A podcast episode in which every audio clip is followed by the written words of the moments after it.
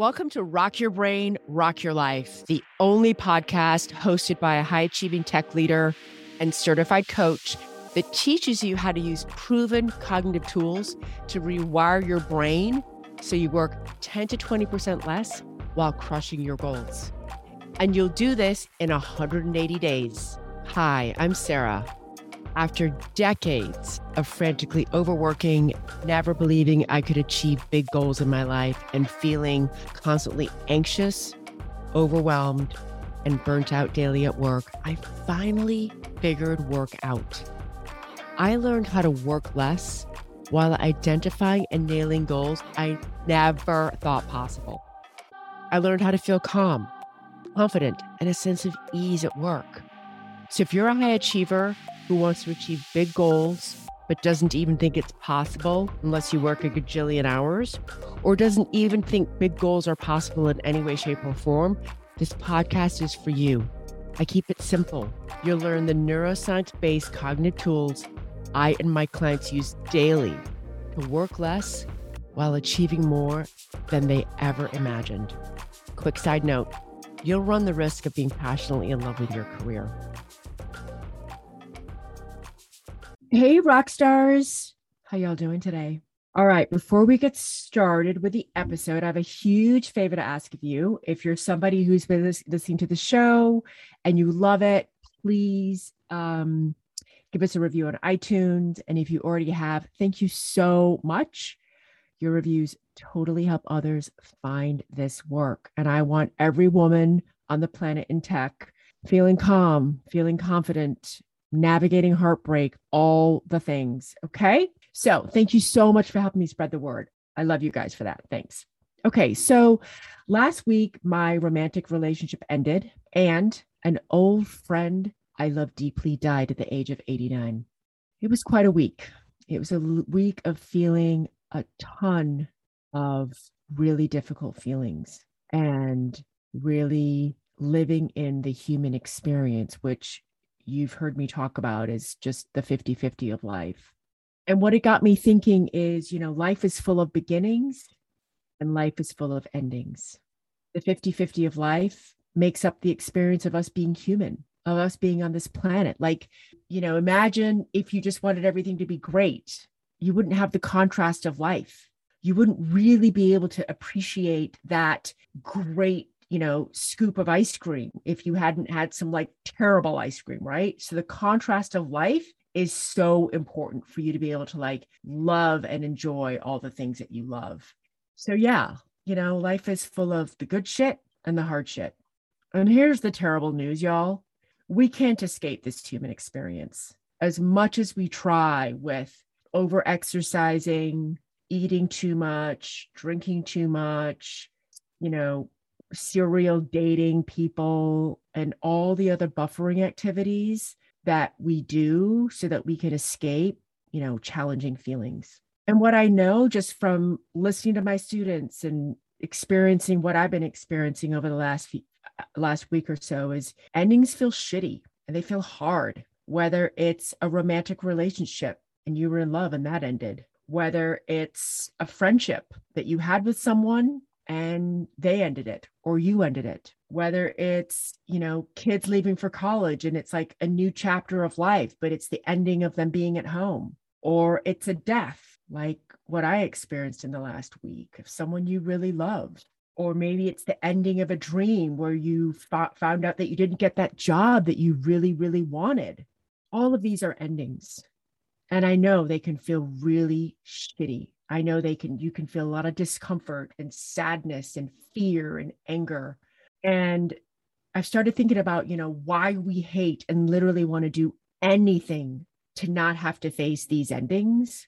And it's, you know, I've just come up with the answer. It's because they require that we feel anger. They require that we feel loss. They require that we feel sadness. They require that we feel scared and fearful. And feeling these feelings is really flipping hard last week when my romantic relationship ended, I felt shock and anger at first. And then I felt more angry.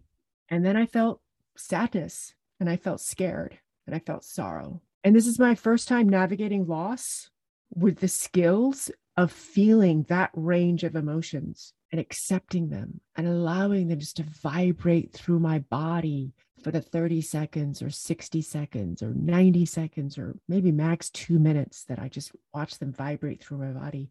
I've never had this skill set ever. And here's how I feel seven days after doing the simple steps that I'm going to share with you below.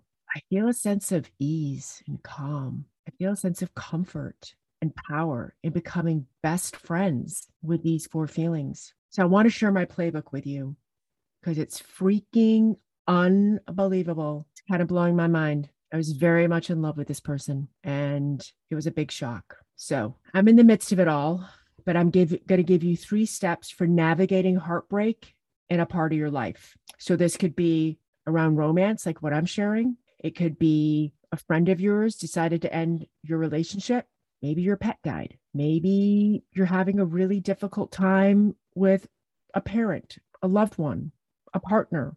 Maybe you're feeling heartbroken that you didn't get that promotion you wanted. Whatever that heartbreak is, where you're noticing the feelings of anger, sadness, fear, and sorrow. Here are the steps I want you to take. Three simple steps for navigating heartbreak in a part of your life. Number one, allow yourself to feel these feelings in your body. And remember, you are not your feelings. You're just a vibration that runs through your body. So schedule 10 minutes every day to write and feel the anger around what you didn't want to have happen, but has. I was just chatting with one of my girlfriends, and she's like, you know, one of my best friends just ended our relationship. Guess what? My friend feels a lot of anger.